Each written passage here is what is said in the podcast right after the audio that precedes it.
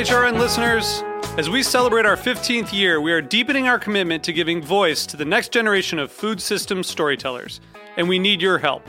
Our internship and fellowship programs help activate new possibilities for underrepresented and underestimated young people through experiential journalism, audio engineering, and production training. Through these unique programs, HRN helps food equity stewards build essential workforce readiness skills that expand their potential and foster economic mobility. Please consider supporting these critical programs. And with a minimum donation, you can be entered to win a dinner for two at an amazing restaurant in one of eight cities and tickets to a concert at a great venue in one of those cities. We have incredible partners across the country who have donated, as they also share our passion for helping to educate the next generation of food systems storytellers. Check out heritageradionetwork.org slash 15 to donate and enter to win today. That's heritageradionetwork.org slash 15 to donate and enter to win today. And make sure you donate before March 31st. Thank you. This episode is brought to you by the Michigan Cherry Committee. Learn about the wonderfully tart Montmorency cherry at choosecherries.com.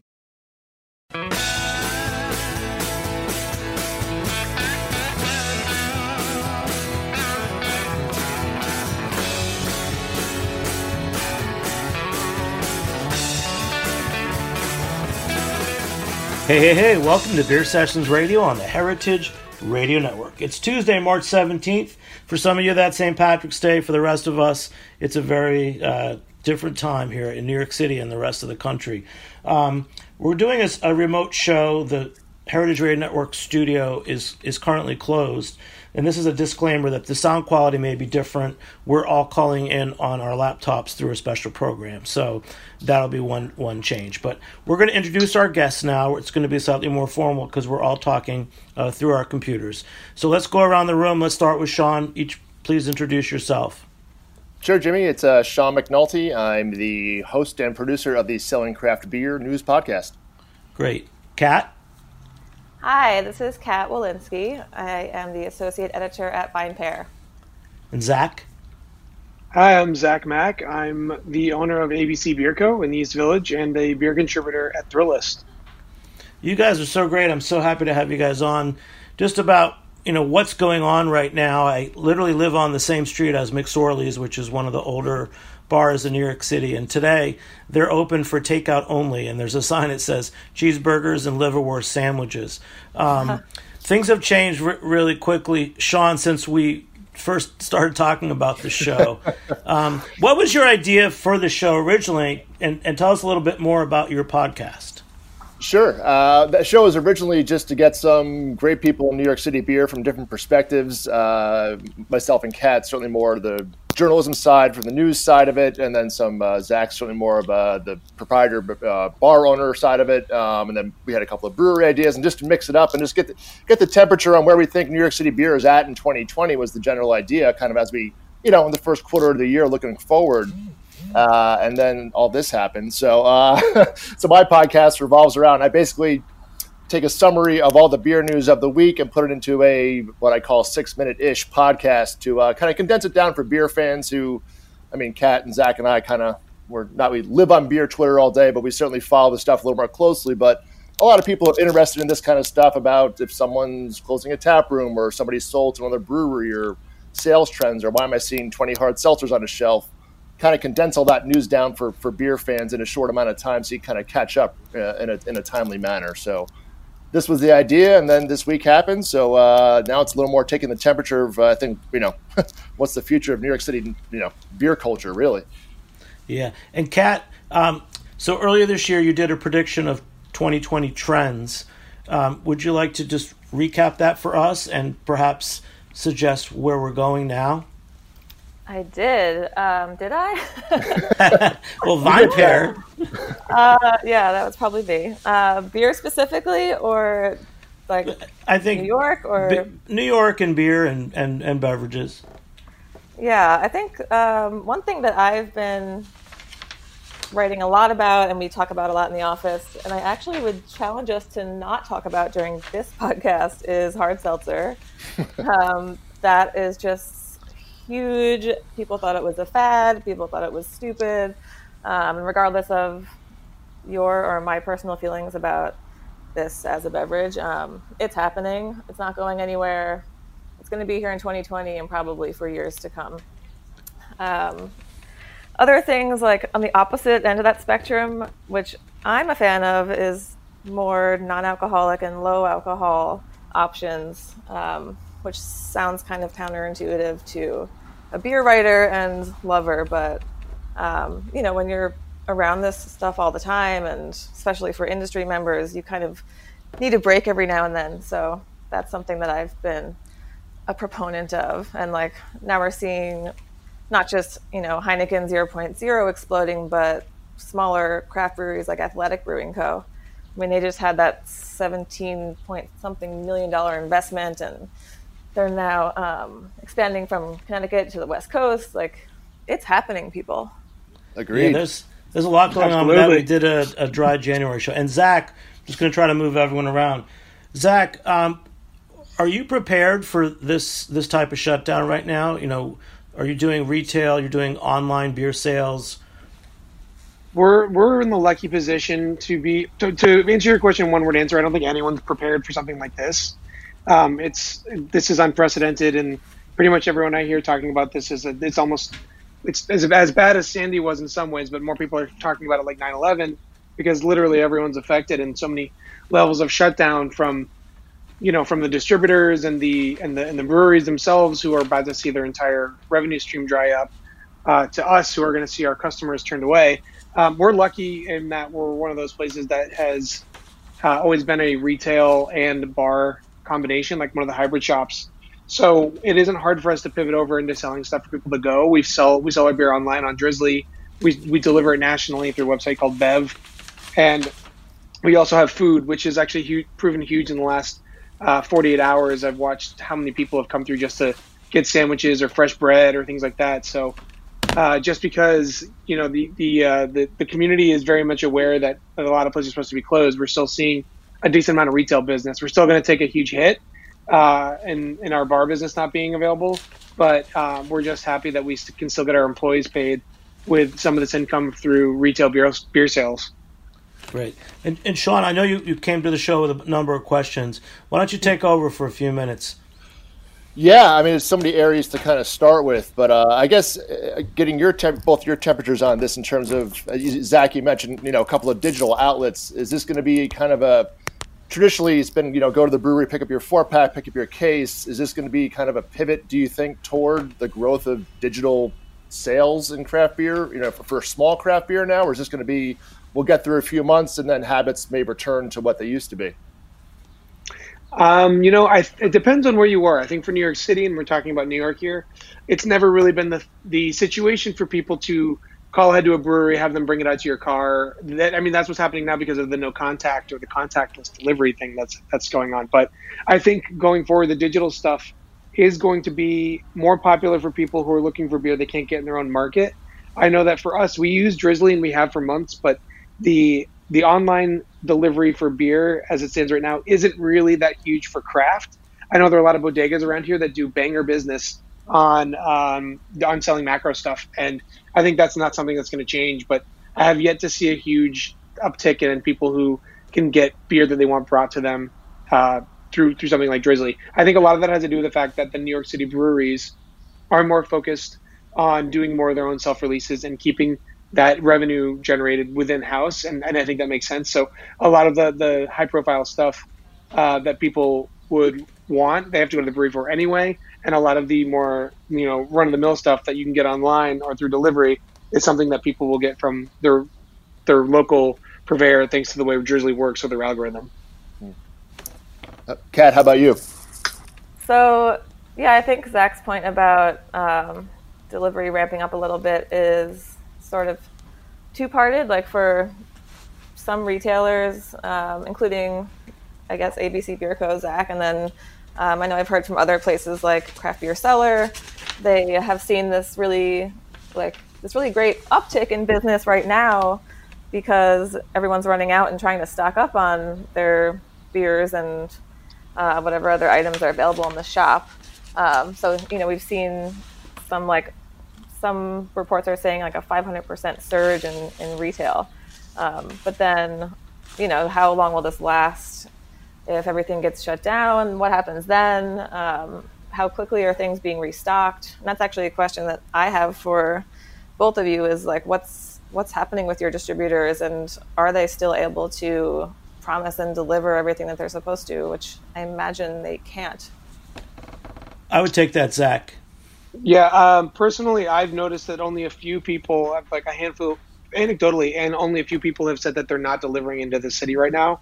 I think people are excited to get whatever business they can out. So some of the local breweries are saying they're they're holding it off for the week, but the big distributors like Union and those guys are still running their trucks. In fact, they're still trying to push kegs on me that they know I can't do anything with. So, I, so Oh I'm. It's been really interesting. I know they're they're not really grappling. It, they're like, oh, a lot of the the people I've spoken with, it's like this is gonna be done in like you know four or five days. I'm like four or five days. Um, so I think uh, when a, a couple of people making decisions come to to grips with what is actually happening here, there may be a few, like you as we've noticed every news cycle. I feel like every 24 hours there's like a, a sea change in like the way people are looking at this. So Mhm. yesterday on Sunday morning things looked very very different, and then by Monday morning when the the ruling came down that we were gonna have to close the bars, uh, there was a whole different set of chatter. It's like I got three times the amount of email because people had to double back on what they were offering and what they were able to do this week.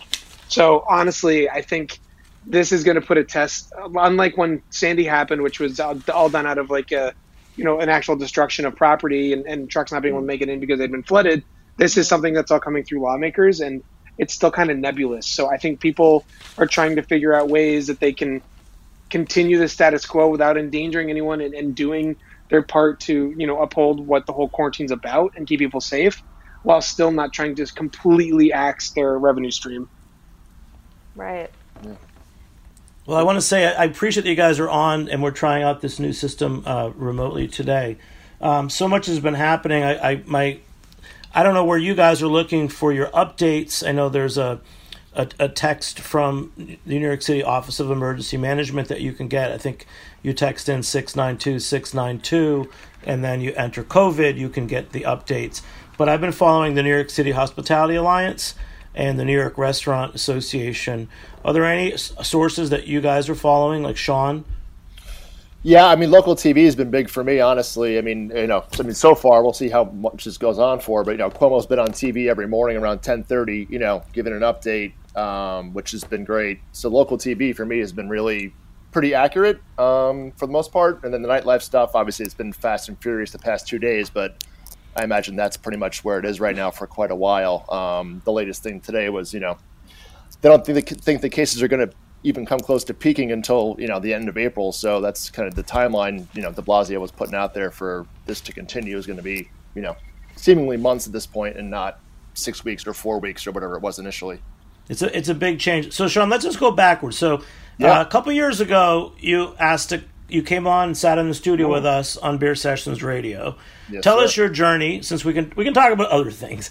Let's tell us the journey of you, uh, your interest in a podcast, why you started selling craft beer, and and what else you do. Are, are you involved in the beer industry? Are you a financial analyst?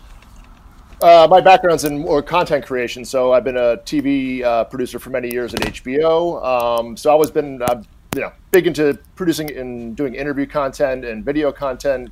And uh, back when we first uh, spoke, Jimmy, I was a fan of your podcast, and podcasting was really starting to take off a little more in the in the mainstream. Uh, so I wanted to kind of, you know, see how the real professional does it, Jimmy, and get a firsthand look, obviously. And then uh, in, the, in terms of beer media, I was like, well, you know, whenever hanging with my beer friends and like people are always interested in this kind of information, but I'm someone who just, you know, I'm a, been a craft beer fan, you know, for six, seven years, just know, reading about the business a lot. And I'm like, well, people are interested in who AB InBev bought or, you know, what's going on in the sales thing or something closed or what trends are going on.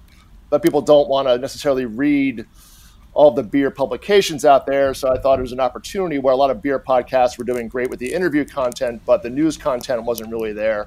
So I just had this idea of like, well, what if I create this brief for people who want to be in the know, but don't want to spend hours and hours of their time? You know, they're beer fans, they're not people who work in the industry. So that was the idea to kind of bridge that together and create this, again, weekly, bi weekly podcast that sums it up real tight for people. So So it's, it's kind the- of like a headlines Yeah, or kind of like a sports center beer for business. beer news. If I could, yeah, exactly. You try to make it fun, make it make it lively, and you know, make it quick. Um, and then in the So- beer industry in New York, I've you know I've volunteered all the New York City Beer Brewers Guild festivals and just have been you know involved and help out the scene wherever uh, wherever the people need help. And Sean, what what are a couple of the headlines uh, separate from coronavirus?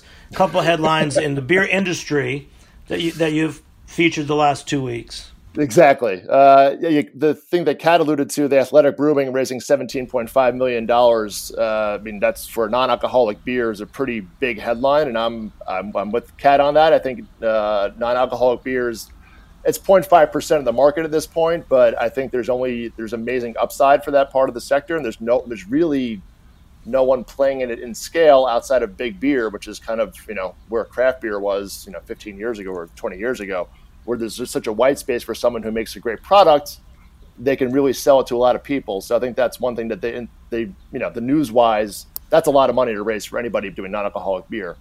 Um, And then oh sorry, and then uh, Untappd being acquired by Beer Advocate certainly was- or sorry Beer Advocate being acquired by Untappd is certainly for the beer fans out there uh, a big part of the culture. Those two brands will, you know, combine combine resources now. That's a great, Sean. So, Kat, did you write about that that the uh, Untappd acquiring Beer Advocate. I Advocate? did, yes. You want to tell us a little more about that?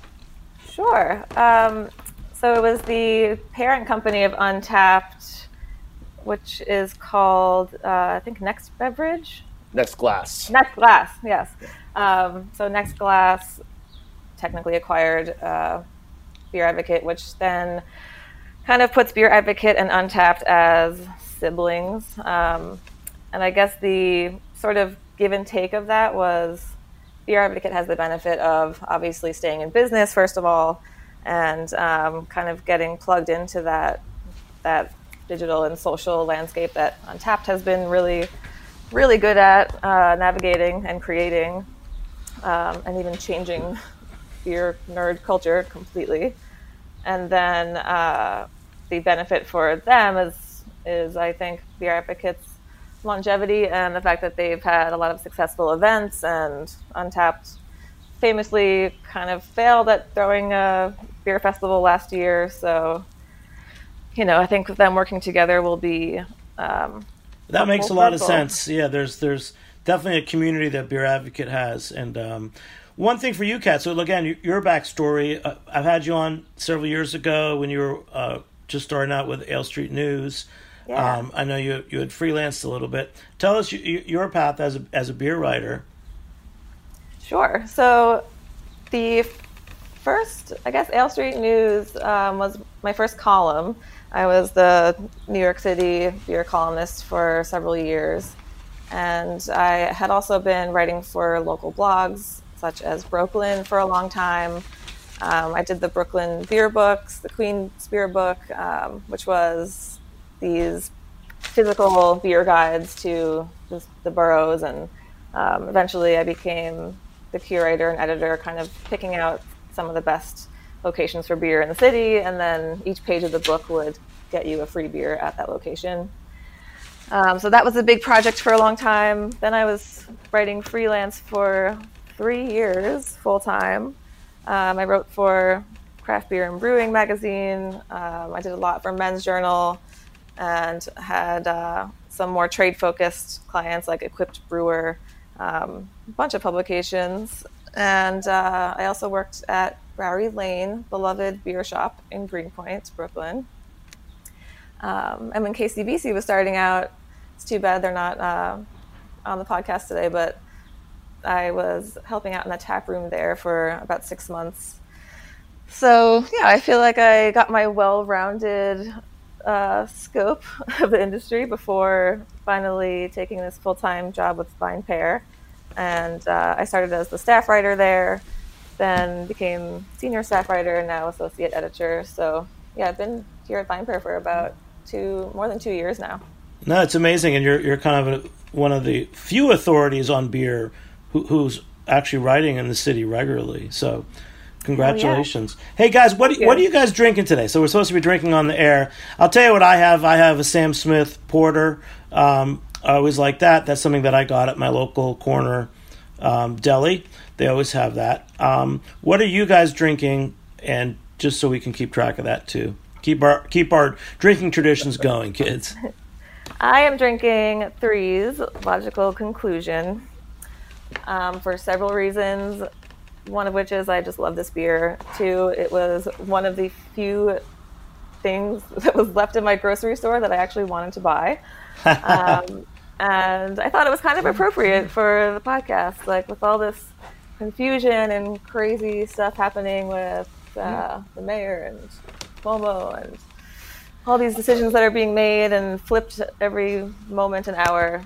Logical Well, Kat, I'll, I'll like tell you guys. Um, at my local supermarket, I was not surprised that the cold beer section was pretty much wiped out, um, a- along with odd things like of in the pasta section, spaghetti was gone, but not odd shapes like penne and Oh my God. I noticed that too. in the slice the sliced packaged cheese section, all the string cheese was gone, but sliced cheese wasn't gone. So um, I don't know if there's anything else that you guys have noticed that people have been hoarding because this whole thing about stocking your pantry, um, and I have seen tons of cases of hard seltzer in in all the delis that are moving stuff, but um, yeah.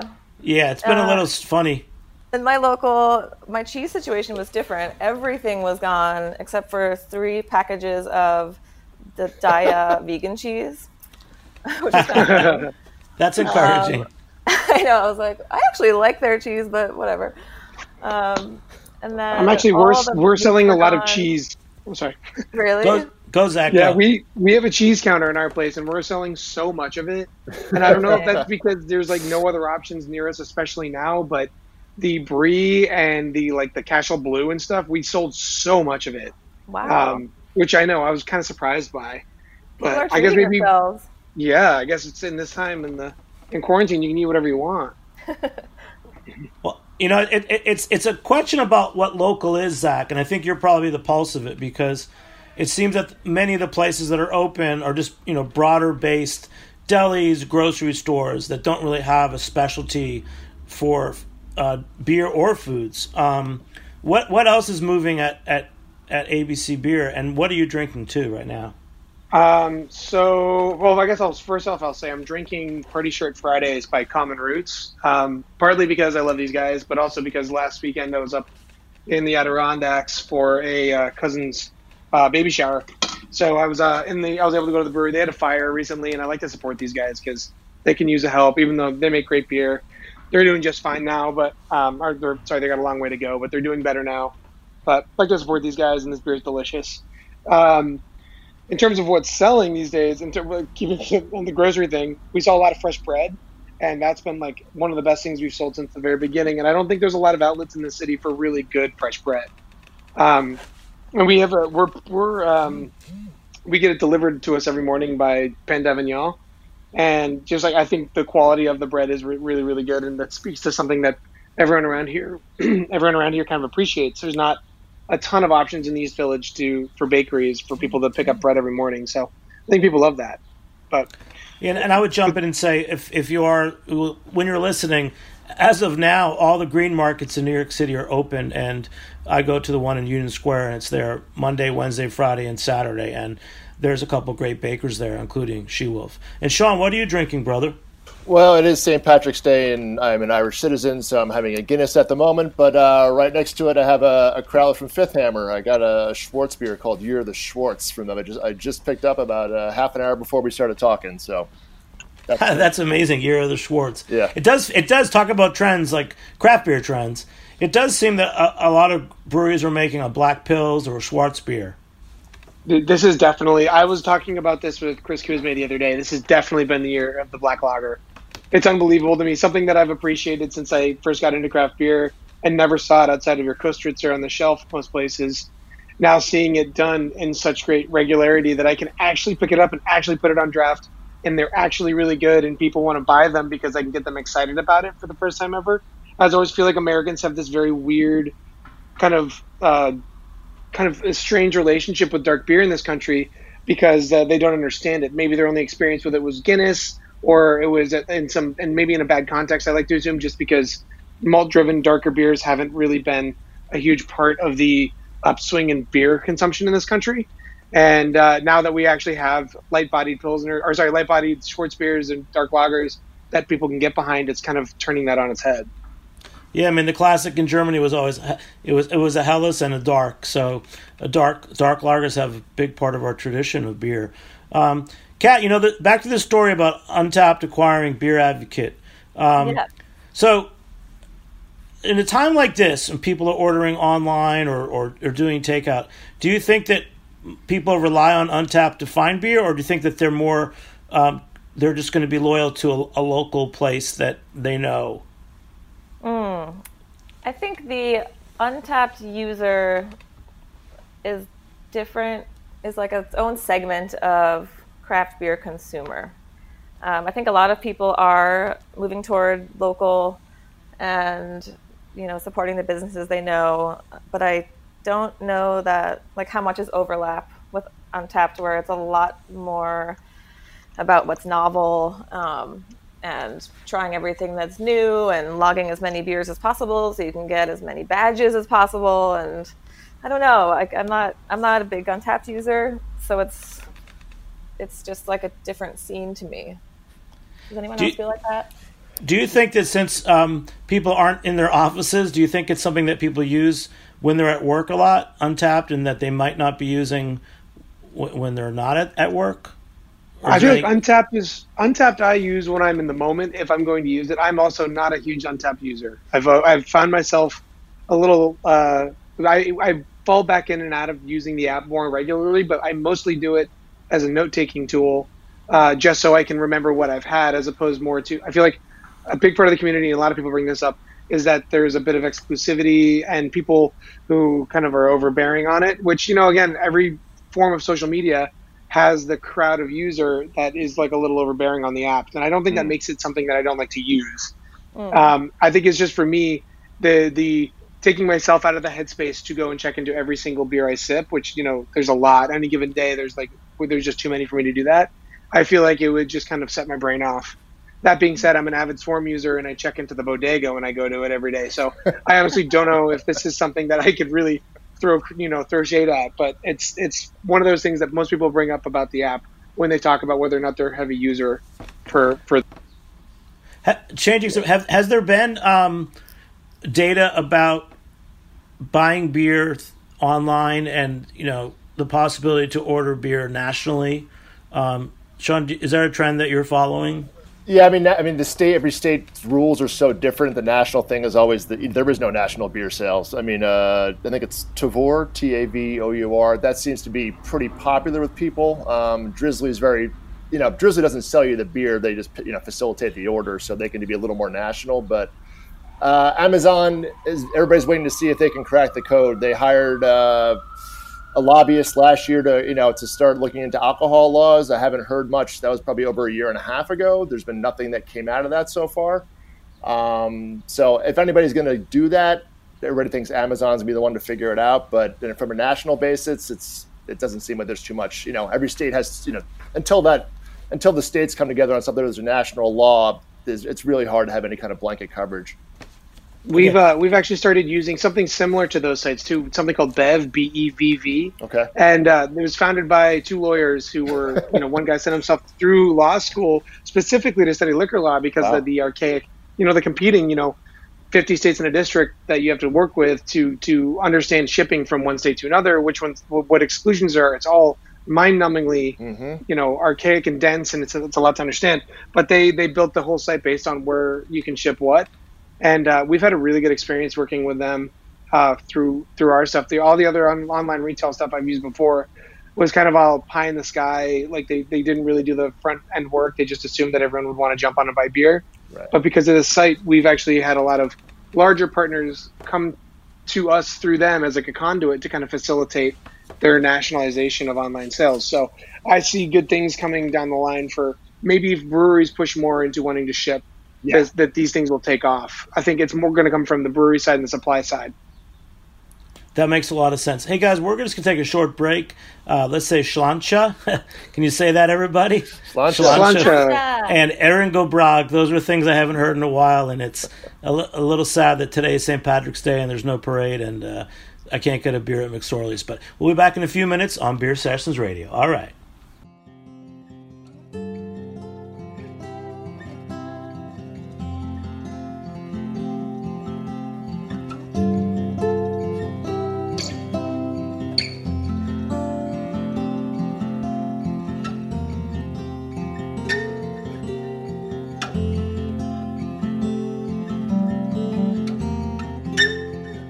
This episode is brought to you by the Michigan Cherry Committee, representing 75% of U.S. grown Montmorency tart cherry production. With over 100 articles published in health journals stating the vast health benefits of Michigan superfruit, it's best to choose the cherry with more. U.S. Montmorency tart cherries. They're available year round, dried, frozen, canned, juice, and concentrate. Learn more about the wonderfully U.S. grown Montmorency tart cherry at choosecherries.com. Hey, hey, welcome back to Beer Sessions Radio on the Heritage Radio Network. This is St. Patrick's March 17th, and it's that year of the coronavirus. So we're talking about trends in beer and selling craft beer. But um, our guests are on. I want to just go back and change the conversation. Um, we're all living in in this semi quarantine right now. We're doing a special remote recording via our laptops, so the, the sound quality might be a little funny. But I'd like to ask everyone just to, to give me a little uh, local color from where they are. Like, for example, I live in the East Village on the same street as St. Pat. Uh, I want to call it McSorley's the St. Patrick's to me. Um, and literally today, they're only open for takeout little things like uh, cheeseburgers and liverwurst sandwiches.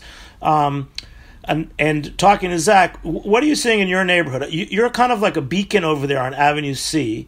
So just tell us a little, a little bit about what's happening in your neighborhood, other places where you're able to get food or, or good beer. Um, let's start with you, Zach.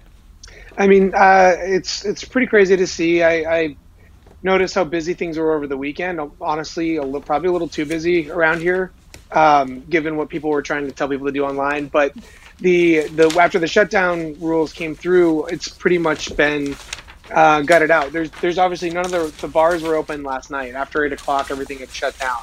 So I had been taking care of things all day with my staff, who was working retail, just kind of getting everything set up and, and being there to help them guide them through the first weird day of business, uh, doing just retail. Because we definitely got some people who were under, like not very understanding or a little irate um, that they couldn't come in and sit down and eat or come come and sit down and have a beer.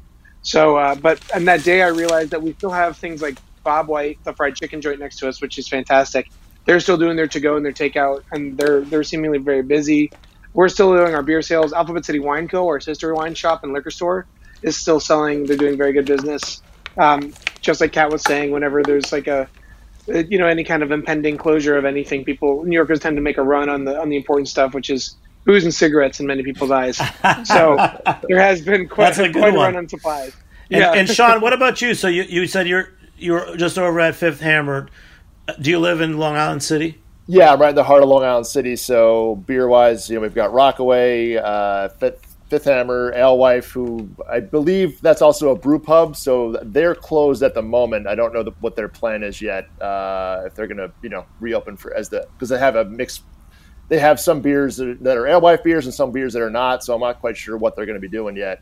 Uh, and then further up there is Iconic, which I was just at on Friday night, and that was uh, yeah, like like Zach said. I mean, this neighborhood this weekend, Friday and Saturday, uh, I wouldn't, you know, I couldn't tell you the difference between that and another weekend. It was pretty much business as usual. It seemed like so.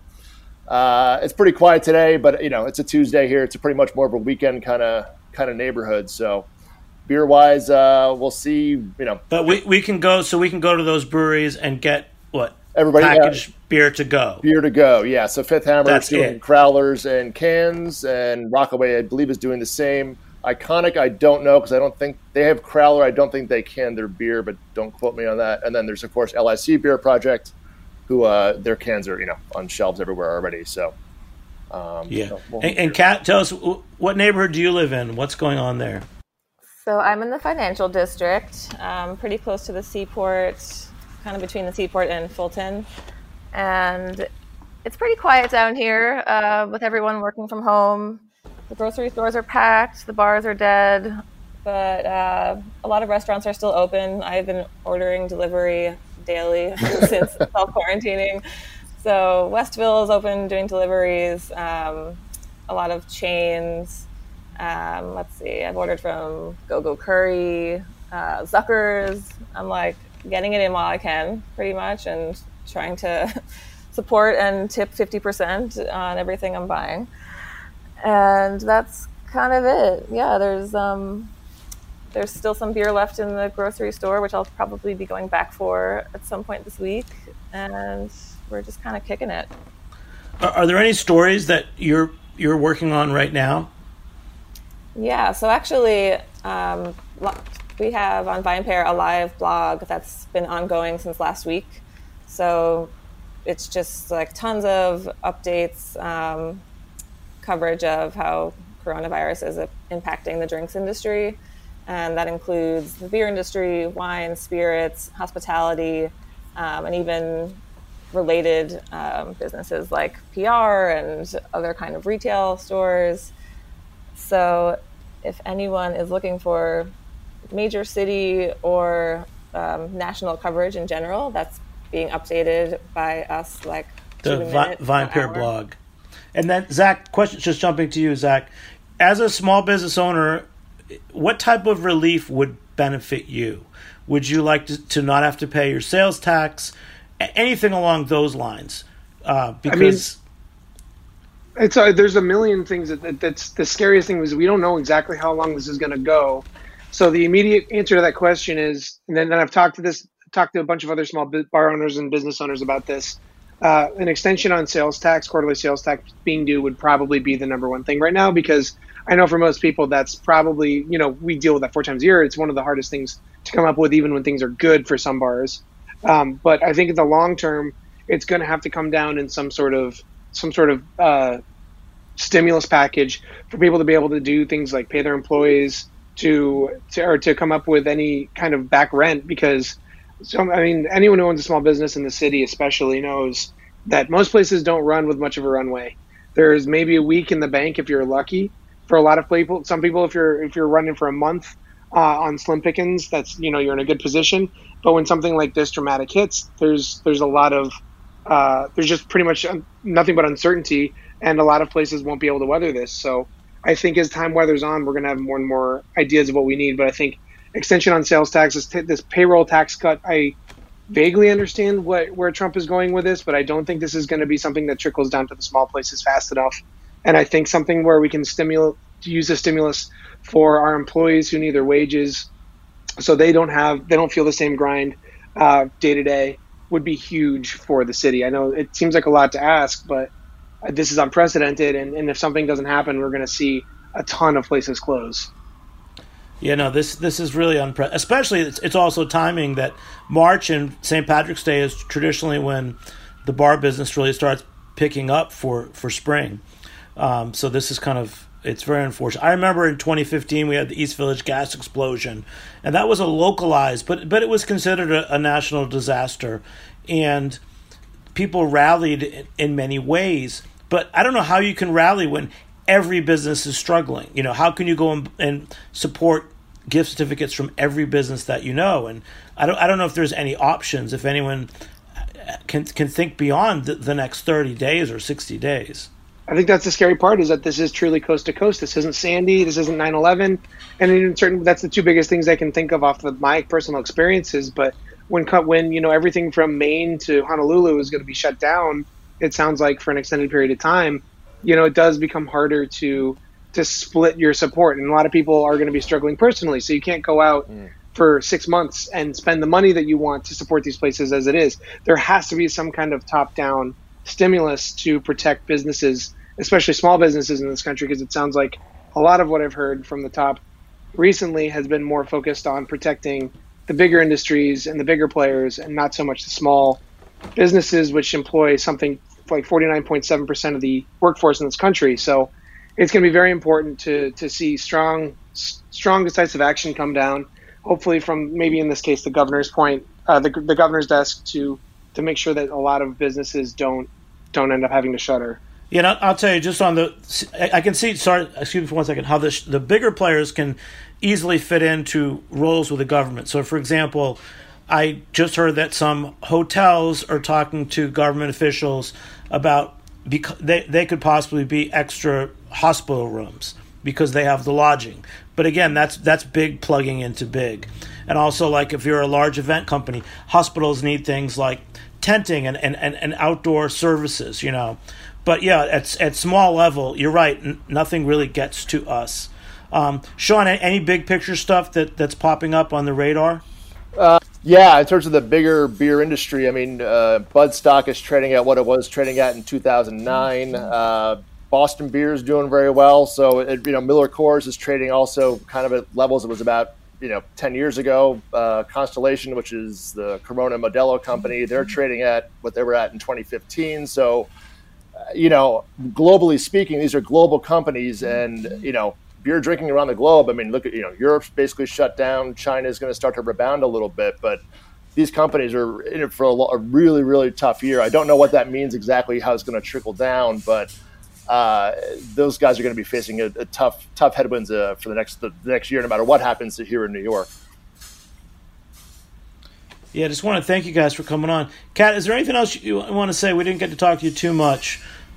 Sure. Um, just going back to um, VinePair's live coverage that is up on our website on the homepage. It's vinepair.com slash coronavirus dot drinks industry. And um, we also are doing different lead stories each day um, covering how this is affecting the industry. So right now we have a story up um, about how this is affecting New York City deliveries and restaurants and bars and retail outlets. Um, we have another one coming up that I'll be writing about how coronavirus is affecting the beer industry overall. And uh, yeah, just keep an eye out. We'll be we'll be out there. I'll tell you one thing uh, for jobs. Um, it, it's we don't really have a good example of how to create jobs. I mean, you almost have to go back to the depression, and and it's almost like the government just has to create jobs like things that people can work on because it's very hard to prop up a business if there's no customers. You know, if there's no sales, you're not going to run a restaurant. I mean, I've already seen in my neighborhood, uh, B and H. It's it's a dairy kosher restaurant. Um, they've overcome a lot. They literally closed today because they just can't run on a takeout model, um, and they're giving away soup this afternoon. So um, I don't know what the options are. Um, hopefully, we'll we'll get something. You know I don't know. I'm I'm kind of scared, and I haven't really had to deal with something like this in about five years. So um, I don't know about you, Zach, but you, it seems like you've got your store model in place, and and that and that's that's good for you. Um, what about for other businesses? I mean, you know, if, if half the city clears out, is there is there going to be business for anybody? That's I mean, that's the question everyone's waiting to find the answer to. If this ends up being what it sounds like is going to be a closer to a six to eight week situation than a than a you know a two to four or four to six that they were originally saying. This is going to be uh, insurmountable for pretty much anyone I can think of. Even if you have the means to make a little bit of money here and there, mm. Everyone else's resources are going to run up dry. They're not going to be able to order the amount of takeout that's needed to sustain business in a city like New York uh, or anywhere for that matter. So I think it's going to be it's going to come down to what happens. I know there's talk of this this this cutting of a check for certain people for for people of a certain age in this country to to stimulate the economy, but that only gets you so far. I honestly don't know what the answer is because there's quite literally never been anything like this that's happened uh, for such a long period of time that's going to hamper the natural movement of the economy. So even as someone who kind of dives deep into this stuff regularly to try to get a better understanding of, of how all this stuff works, it's usually one sector that gets plagued by something, but when it's something that's you know literally the entire thing is plagued uh, the uh, there's really no answer, and and it's going to be unfortunately it's not even local, it's not even nation, it's global, and that could have like long, long lasting ramifications that we all kind of have to kind of grapple with. I know we're getting really deep into this, but it's just the last 72 hours have just been so weird. Yeah, uh, Sean, any, any, final words? Yeah, it was a stat that came out from the the Brewers Association economists today that kind of blew my mind a little bit. But uh, forty percent of all independent craft beer is sold on premise, and there's now 20 states and counting across the country who are essentially you know limiting or shutting down all bars and restaurants. And if forty percent of craft beer sales essentially go away, it's like I'm, that that was just a, a stat that, as Zach said, if it's four to six weeks, that's one thing. If this is going, you know, into May and into June, you know, I'm not sure what's on the other side of this in a, in a certain regard. So, I mean, uh, Jimmy, you sound like you're kind of that same mindset of like a little more freaked out than like, oh, this could be a month of discomfort versus, I'm not sure what well, you know how to. You know, if, uh, unless you're, it's like unless you're big, like this is the case where right. I'm going to bring up hard seltzer. Sadly, I feel that no, the systems, the systems that are in place, we were so close. You know, yeah, I mean, gr- grocery stores and, and and larger, you know, distributors and everything. The system is in place to favor like some of the larger brands, including things like hard seltzer, yeah. which are you know shelf stable and and in, in right. grocery stores. Um, I'm not thrilled about that. But what I've seen also is talk about some some businesses are just going to need to have to shift completely. Uh, hand sanitizers might be a new thing. I read that a, a, distillery in Portland is has a line of hand sanitizer because they have the high proof alcohol. Yep. And I actually know a guy in Williamsburg that has a whole stash of high proof alcohol. And last week, we I was helping him try to talk about you know, making and selling a hand sanitizer. So we don't know where this is going. I really want to thank you guys for coming on. Uh, one more time, let's go around the room. Everyone, please again introduce yourselves one more time, and we'll sign off. I'll start with me. Uh, Sean McNulty. It's the Selling Craft Beer podcast. You can get it on uh, iTunes, Google Podcasts, uh, Spotify, wherever podcasts are. Uh, you listen to podcasts.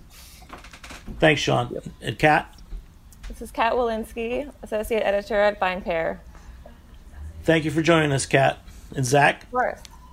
This is Zach Mack, owner of Alphabet City Beer Co. and uh, beer contributor at Thrillist. You guys have been so great. Thanks so much. Uh, thanks for also listeners. This is a special remote recording. Our studio's closed. Uh, the next few weeks, we'll, we will be doing shows like this uh, while things continue. Um, we're not really a news show, but we we covered some news. But you know, keep up to date with what's going on, and hopefully, you guys will be raising a beer together soon. I'm drinking a Sam Smith Porter, and um, support your local breweries. Thanks for joining me. Uh, big shout out to our producer Dylan Hoyer, engineer Matt Patterson. Um, thanks for joining us on the Heritage Radio Network. We'll catch you next time on Beer Sessions Radio. All right. Beer Sessions Radio is powered by Simplecast. Thanks for listening to Heritage Radio Network. Food radio is supported by you. For our freshest content, subscribe to our newsletter. Enter your email at the bottom of our website, heritageradionetwork.org. Connect with us on Instagram and Twitter at heritage underscore radio. You can also find us at facebook.com slash heritage radio network. Heritage Radio Network is a nonprofit organization driving conversations to make the world a better, fairer, more delicious place. And we couldn't do it without support from listeners like you. Want to be part of the food world's most innovative community? Subscribe to the shows you like. Tell your friends, and please join the HRN family by becoming a member. Just click on the beating heart at the top right of our homepage. Thanks for listening.